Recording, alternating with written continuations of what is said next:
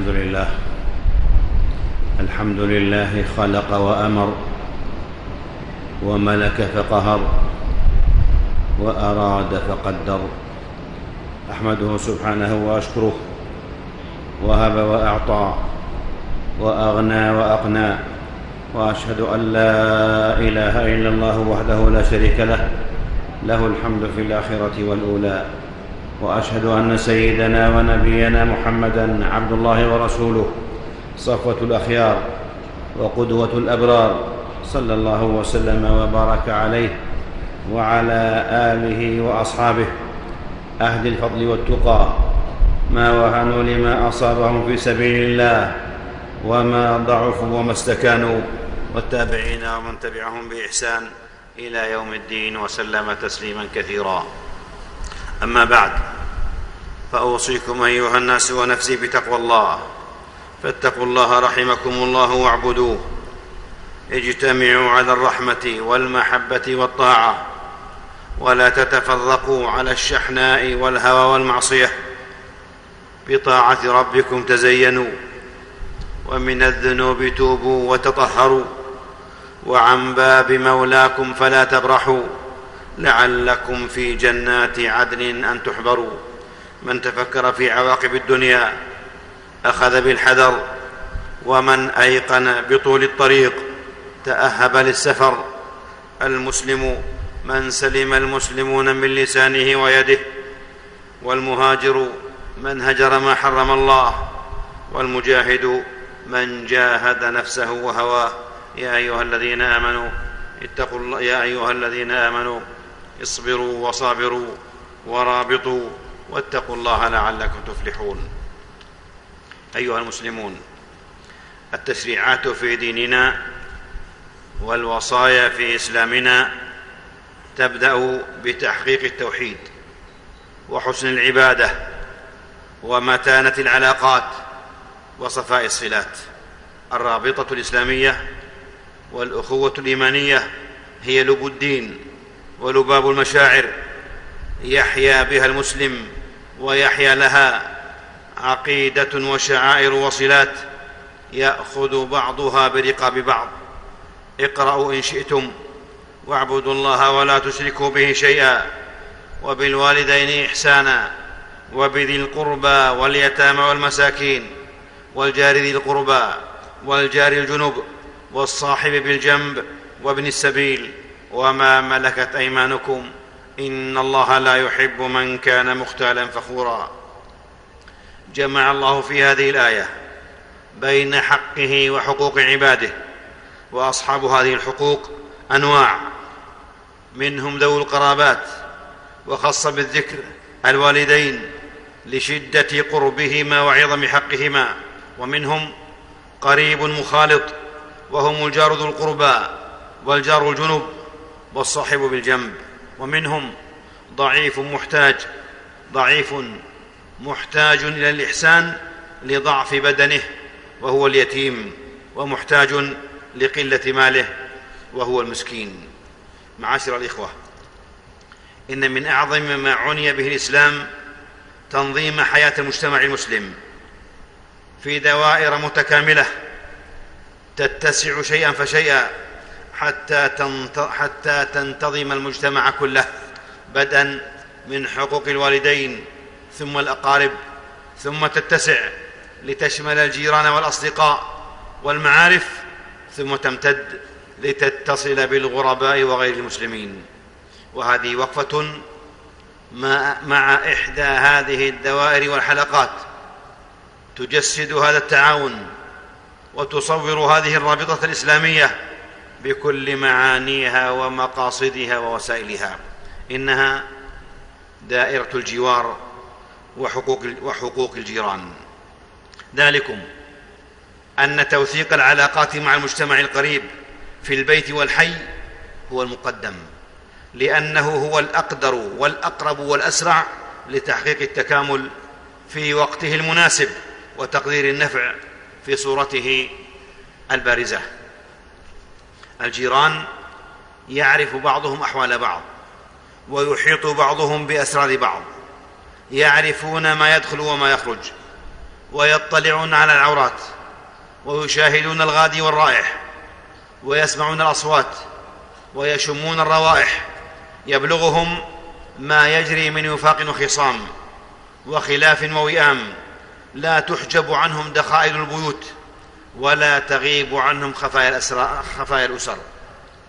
والجوار في معناه حفظكم الله يعبر به عن كل ما يعظم عن كل ما يعظم حقه عقلا وشرعا. ولهذا يقال استجار به وأجاره. وربنا عز شأنه لكمال ربوبيته وعلو مقامه هو وحده الذي يجير ولا يجار عليه. وقد خذل إبليس عليه لعنة الله أتباعه وزين لهم حين قال وإني جار لكم. فالجار حفظكم الله سمي جارا لأنه يجير صاحبه ويدفع عنه يدفع عنه السوء والأذى ويجلب له ويجلب له الخير والنفع. والجيران أنواع ومراتب بعضها ألصق من بعض. يقول الحافظ بن حجر رحمه الله الجار يشمل المسلم والكافر والعابد والفاسق والصديق والعدو والقريب والغريب والأقرب دارا والأبعد وله مراتب بعضها أعلى من بعض فأعلاها من اجتمعت فيه الصفات الأولى كلها ثم أكثرها وهكذا وعكسه من اجتمعت فيه الصفات الأخرى فيعطى بحسبه. وقال أهل, وقال أهل العلم ينبغي توسيعة دائرة الصلة بالجوار ما أمكن. يقول علي رضي الله عنه من سمع النداء فهو جار. ومنه حديث لا صلاة لجار المسجد إلا في المسجد. ويقول الأوزاعي رحمه الله حد الجوار أربعون دارا من كل ناحية. معاشر المسلمين إن حق الجار عظيم. ربطه نبينا محمد صلى الله عليه وآله وسلم بالإيمان بالله والإيمان باليوم الآخر. فقال عليه الصلاة والسلام من كان يؤمن بالله واليوم الآخر فليكرم جاره. وفي رواية فلا يؤذي جاره. وعن أبي شريح رضي الله عنه عن النبي صلى الله عليه وآله وسلم أنه قال والله لا يؤمن والله لا يؤمن والله لا يؤمن قيل من يا رسول الله؟ قال الذي لا يأمن جاره بوائقه وروي وروي عن ابن عباس رضي الله عنهما عن النبي صلى الله عليه وسلم ما آمن من بات شبعان وجاره جائع. وكل هذه الأحاديث والآثار وأمثالها تؤكد الصلة والارتباط بين الإيمان والقيام بحقوق الجار مما يدل على أن حق الجار من خصال الإيمان ومن أعمال الإيمان. الإيمان بالله الذي يطلع على خائنة الأعين والإيمان باليوم الآخر الذي فيه الجزاء والحساب. وفي حديث عند الترمذي وابن حبان وابن خزيمة والحاكم وصح والحاكم وصححه خير الأصحاب عند الله خيرهم لصاحبه وخير الجيران عند الله خيرهم لجاره. وعن أبي هريرة رضي الله عنه قال قال رسول الله صلى الله عليه وسلم من يأخذ عني هذه الكلمات فيعمل بهن أو يعلم من يعمل بهن فقال أبو هريرة فقلت أنا يا رسول الله فأخذ بيده فعد خمسا وقال اتق المحارم تكن أعبد الناس وارض بما قسم الله تكن أغنى الناس وأحسن إلى جارك تكن مؤمنا وأحب للناس ما تحب لنفسك تكن مسلما ولا تكثر الضحك فإن كثرة الضحك تميت القلب. أخرجه الترمذي وهو حديث حسن. أيها الإخوة ويجمع حق الجار ثلاثة أمور. إكرامه وكف الأذى عنه وتحمل أذاه. أما إكرامه فباب واسع. يبدأه بالسلام ويلين له في الكلام ويتلطف معه في الحديث ويرشده إلى ما فيه صلاحه وصلاح أهله في دينه ودنياه. ويحفظه في غيبته. حريص في ذلك كله على الرفق واللطف وحسن المعشر وإسداء المعروف في اليسر والعسر والفرح والشدة والحزن والسرور. مواسيا مؤنسا لطيفا ودودا. ومن إكرام الجار والإحسان إليه المبادرة بإهداء ما تيسر لأن الجار ينظر إلى ما يدخل دار جاره وما يخرج منها. روى مسلم عن أبي ذر رضي الله عنه. قال قال رسول الله صلى الله عليه وآله وسلم يا أبا ذر إذا طبخت مرقة فأكثر ماءها وتعاهد جيرانك. وفي قوله أكثر ماءها تنبيه إلى عدم التكلف في الإهداء ولم يقل فأكثر لحمها إذ أن اللحم وأمثاله لا يسهل على كل أحد غير أنه ينبغي التنبيه إلى عدم إهداء الحقير لقوله عليه الصلاة والسلام ثم انظر أهل بيت من جيرانك فأصبهم منها بمعروف أي بشيء مما يهدى عرفا فلا يهدي الحقير والنزر اليسير الذي لا يهدى في العرف والعادة. إن هذه صورة من مكارم الأخلاق تتوثق فيها الصلة والمحبة وحسن وحسن العشرة ودفع الحاجة والمفسدة فإن الجار يتأذى بقتار قدر جاره. وربما كان لهذا الجار ذرية ضعفاء صغار تعظم على وليهم والقائم عليهم الكلفة والألم ولا سيما إذا كان القائم عليهم أرملة أو فقيرا فتعظم المشقة وتشتد الحسرة وكل هذا يندفع بمثل هذه المشاركات اليسيرة. وقد قال نبينا محمد صلى الله عليه وسلم لأهل بيته عند تفريق لحم الأضحية ابدأي بجارنا اليهودي. وذبحت شاة في أهل عبد الله بن عمرو رضي الله عنهما فلما جاء قال أهديتم لجارنا اليهودي ثلاث مرات. سمعت رسول الله صلى الله عليه وسلم يقول ما زال جبريل يوصيني بالجار حتى ظننت أنه سيورثه. وفي قوله حتى ظننت أنه سيورثه قال أهل العلم فكأنه لا فارق بين حقوق الأقارب والجيران سوى الميراث. ومن أنواع الإحسان مواساته عند الحاجة. بل كم هو جميل أن ينفع الجار جاره فيما وهبه الله من مواهب وهيأ له من تخصصات. فالغني يواسي والطبيب يعالج والمعلم يعلم. يقال مثل هذا في المهندس والنجار والحداد وسائر أرباب الحرف والمهن والصنائع جيران متحابون يعين بعضهم بعضا وينفع بعضهم بعضا.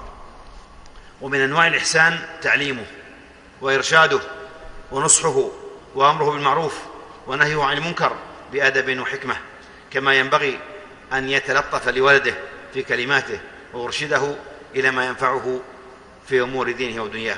وفي حديث جامع حسن الإسناد عن معاذ بن جبل رضي الله عنه قال قلنا يا رسول الله ما حق الجار؟ قال استقرضك أقرضته وإن استعانك أعنته وإن احتاج أعطيته وإن مرض عدته وإن مات تبعت جنازته وإن أصابه خير سرك وهنيته وإن أصابته مصيبة ساءك وعزيته. ولا تؤذيه بقتال قدرك إلا أن تغرف له منها. ولا تستطل عليه بالبناء لتشرف عليه وتسد الريح إلا بإذنه. وإن اشتريت فأهدي له منها وإلا فأدخلها سرا ولا يخرج ولدك بشيء منه يغيظ به ولده. وفي حديث متفق عليه ومن كان له جار في حائط أو شريك فلا يبعه حتى يعرض عليه. ويبدأ في إحسانه ومعروفه بالأقرب فالأقرب لأن الأقرب يرى ما يدخل من بيته من بيت جاره وما يخرج. فعند البخاري عن عائشة رضي الله عنها قالت قلت يا رسول الله إن لي جارين فإلى أيهما أهدي؟ قال إلى أقربهما منك بابا. قال أهل العلم والمراد إذا لم يكن عندك ما تهديه إليهما جميعا فتهدي الأقرب. أما إذا أمكن الإهداء لهما جميعا فهو أولى وأفضل. وتتضاعف المسؤولية وتزداد الحقوق حين يكون الجار مسكينا أو يتيما أو أرملة أو صاحب حاجة خاصة. وروي أن الجار الفقير يتعلق بالجار الغني يوم القيامة ويقول يا ربي سل هذا لما منعني معروفه وأغلق عني بابه. أيها الإخوة في الله ومن ومن أعظم حقوق الجيران كف الأذى عنهم. وقد قال رسول الله صلى الله عليه وسلم من كان يؤمن بالله واليوم الآخر فلا يؤذي جاره. وعند مسلم من حديث أبي هريرة رضي الله عنه لا يدخل الجنة من لا يأمن جاره بوائقه. وفي الحديث الآخر أعوذ بك من جار السوء في دار الإقامة فإن جار البادية يتحول جار البادية يتحول. رواه أحمد والبخاري في الأدب المفرد والنسائي والحاكم وصححه ووافقه الذهبي. والبوائق جمع بائقة وهي الغائلة والفتك والشرور والأضرار. وعبر في الحديث بقوله لا يأمن جاره بوائقه أي لا يتخذ من معرفته بأحواله سبيلا لطعنه والتسلط عليه وطريقا لابتزازه. وأنواع الأذى وصوره كثيرة فيصفح عن زلاته ولا يطلع على عوراته ولا يتبع نظره فيما يحمله من متاع ويستر ما ينكشف من عورته ويغض البصر عن محارمه ولا يضايقه في طرح الأتربة والكناسة في فنائه ولا يضيق عليه في طريقه إلى داره ولا في مصب الماء في ميزابه ولا يستطل عليه ولا يستطل عليه في البناء فيحجب عنه الهواء إلا بإذنه. وتعوذوا بالله رحمكم الله من جار السوء. يسمع الخنا ويأتي بكل, بكل عنا. ثم الحذر الحذر أن يكون وفرة مالك أو سعة جاهك سببا لإهانتك جارك أو التطاول عليه أو الاستكبار عليه. وعلم أولادك أن يحفظوا حقوق الجيران حتى لا يتربى أهل الحي على الحسد والنقمة والكراهية والحقد. وبعد عباد الله فبالقيام بحقوق الجيران تقوم الألفة وتحصل المودة فيعيش أهل الحي والمجتمع في أمن وطمأنينة يتبادلون المنافع ويقضون حاجاتهم فيما بينهم ويتعاونون على البر والتقوى ويدفعون الشرور والأذى والسوء عن أهلهم وبيوتهم في إخلاص وصدق في الظاهر والباطن يؤمنون بالله يؤمنون بالله واليوم الآخر ويأمرون بالمعروف وينهون عن المنكر ويسارعون في الخيرات وأولئك من الصالحين. نفعني الله وإياكم بالقرآن, بالقرآن العظيم وبهدي محمد صلى الله عليه وسلم. وأقول قولي هذا وأستغفر الله لي ولكم ولسائر المسلمين من كل ذنب وخطيئة. فاستغفروه إنه هو الغفور الرحيم.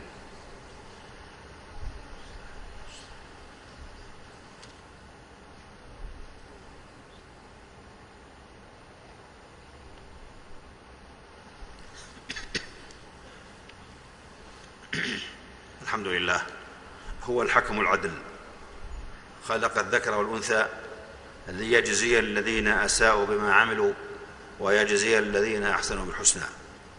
أحمده سبحانه وأشكره على نعم من ربنا لا تعد ولا تحصى. وأشهد أن لا إله إلا الله وحده لا شريك له شهادة تقرب لديه الزلفى. وأشهد أن سيدنا ونبينا محمدا عبد الله ورسوله خاتم النبيين. وسيد الورى صلى الله وسلم وبارك عليه وعلى آله وأصحابه والتابعين ومن تبعهم بإحسان وسار على نهجهم فاهتدى. أما بعد معاشر المسلمين ومن حقوق الجار أن يتحمل أذى جاره ويصبر على ما يصدر منه ومن أهله وأولاده فهذا من أعظم الحقوق وأنبل الأخلاق. فقد جاء رجل إلى النبي صلى الله عليه وسلم فقال يا رسول الله دلني على عمل إذا قمت به دخلت الجنة. فقال لكم محسنا فقال كيف أعلم أني محسن؟ قال سل جيرانك فإن قالوا إنك محسن فأنت محسن وإن قالوا إنك مسيء فأنت مسيء. ذكره البيهقي من رواية أبي هريرة رضي الله عنه.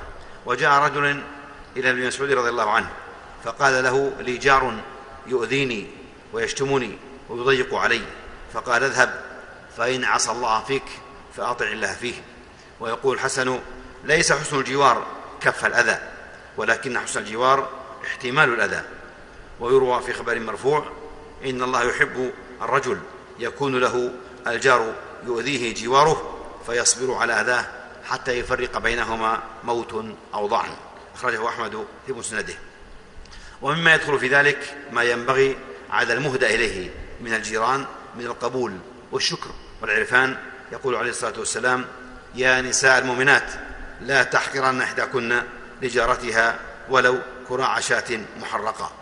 وخص النساء لأنهن أعظم أثرا في المودة والبغضاء وأسرع, أثر وأسرع تأثيرا في السلوك والتصرفات. فلا يستصغر أي عون مهما صغر وليشكر ما قدم مهما قل. ألا فاتقوا الله رحمكم الله. وقوموا بحقوق جيرانكم وأصلحوا ذات بينكم وأطيعوا الله ورسوله إن كنتم مؤمنين. ثم صلوا وسلموا على الرحمة المهداة والنعمة المسداة نبيكم محمد رسول الله. فقد أمركم بذلك ربكم في محكم تنزيله. فقال وهو الصادق في قيله قولا كريما إن الله وملائكته يصلون على النبي. يا أيها الذين آمنوا صلوا عليه وسلموا تسليما. اللهم صل وسلم وبارك على عبدك ورسولك نبينا محمد الحبيب المصطفى والنبي المجتبى وعلى آله الطيبين الطاهرين وعلى أزواجه أمهات المؤمنين. وارض اللهم عن الخلفاء الأربعة الراشدين أبي بكر وعمر وعثمان وعلي وعن الصحابة أجمعين والتابعين ومن تبعهم بإحسان إلى يوم الدين وعنا معهم بعفوك وجودك وإحسانك. يا أكرم الأكرمين. اللهم أعز الإسلام والمسلمين. اللهم أعز الإسلام والمسلمين. اللهم أعز الإسلام والمسلمين. وأذل الشرك والمشركين وخذ الطغاة والملاحدة وسائر أعداء الملة والدين. اللهم آمنا في أوطاننا وأصلح أئمتنا وولاة أمورنا واجعل اللهم ولايتنا في من خافك واتقاك واتبع رضاك يا رب العالمين. اللهم وفق إمامنا وولي أمرنا بتوفيقك وأعزه بطاعتك واعل به كلمتك واجعله نصرة للإسلام والمسلمين وألبسه لباس الصحة والعافية ومد في عمره على طاعتك. ووفقه ونائبيه وإخوانه وأعوانه لما تحب وترضى. وخذ بنواصيهم للبر والتقوى. اللهم وفق. ولا تأمر المسلمين للعمل بكتابك وبسنة نبيك محمد صلى الله عليه وسلم. واجعلهم رحمة لعبادك المؤمنين. واجمع كلمتهم على الحق والهدى والسنة يا رب العالمين. اللهم وأبرم لأمة الإسلام اما رشد يعز فيه أهل الطاعة ويهدى فيه أهل المعصية ويؤمر فيه بالمعروف وينهى فيه عن المنكر. إنك على كل شيء قدير. اللهم يا ولي المؤمنين ويا ناصر المستضعفين ويا غياث المستغيثين يا عظيم الرجاء ويا مجير الضعفاء اللهم أغث أهلنا في سوريا اللهم أغث أهلنا في سوريا اللهم اكشف كربهم وعجل فرجهم وألف بين قلوبهم اللهم مدهم بمددك وأيدهم بجندك وانصرهم بنصرك. اللهم إنا نسألك لهم نصرا مؤزرا وفرجا ورحمة وثباتا. اللهم سدد رأيهم وصوب رميهم وقو عزائمهم واجمع كلمتهم. اللهم عليك بطغاة سوريا.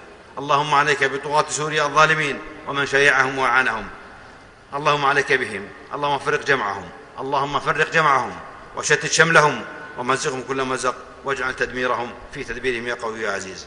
اللهم عليك باليهود الغاصبين. اللهم عليك باليهود الصهاينة الغاصبين المحتلين. فإنهم لا يعجزونك.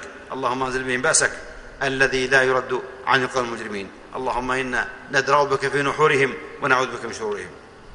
ربنا آتنا في الدنيا حسنة وفي الآخرة, وفي الآخرة حسنة وقنا عذاب النار. ربنا ظلمنا أنفسنا وإن لم تغفر لنا وترحمنا لنكونن من الخاسرين. اللهم وفقنا للتوبة والإنابة وافتح لنا أبواب القبول والإجابة وتقبل طاعاتنا ودعانا وأصلح أعمالنا وكفر عنا سيئاتنا وتب علينا واغفر لنا إنك أنت الغفور الرحيم. عباد الله إن الله يأمر بالعدل والإحسان وإيتاء ذي القربى وينهى عن الفحشاء والمنكر والبغي يعظكم لعلكم تذكرون فاذكروا الله يذكركم واشكروه على نعمه يزدكم ولذكر الله أكبر والله يعلم ما تصنعون.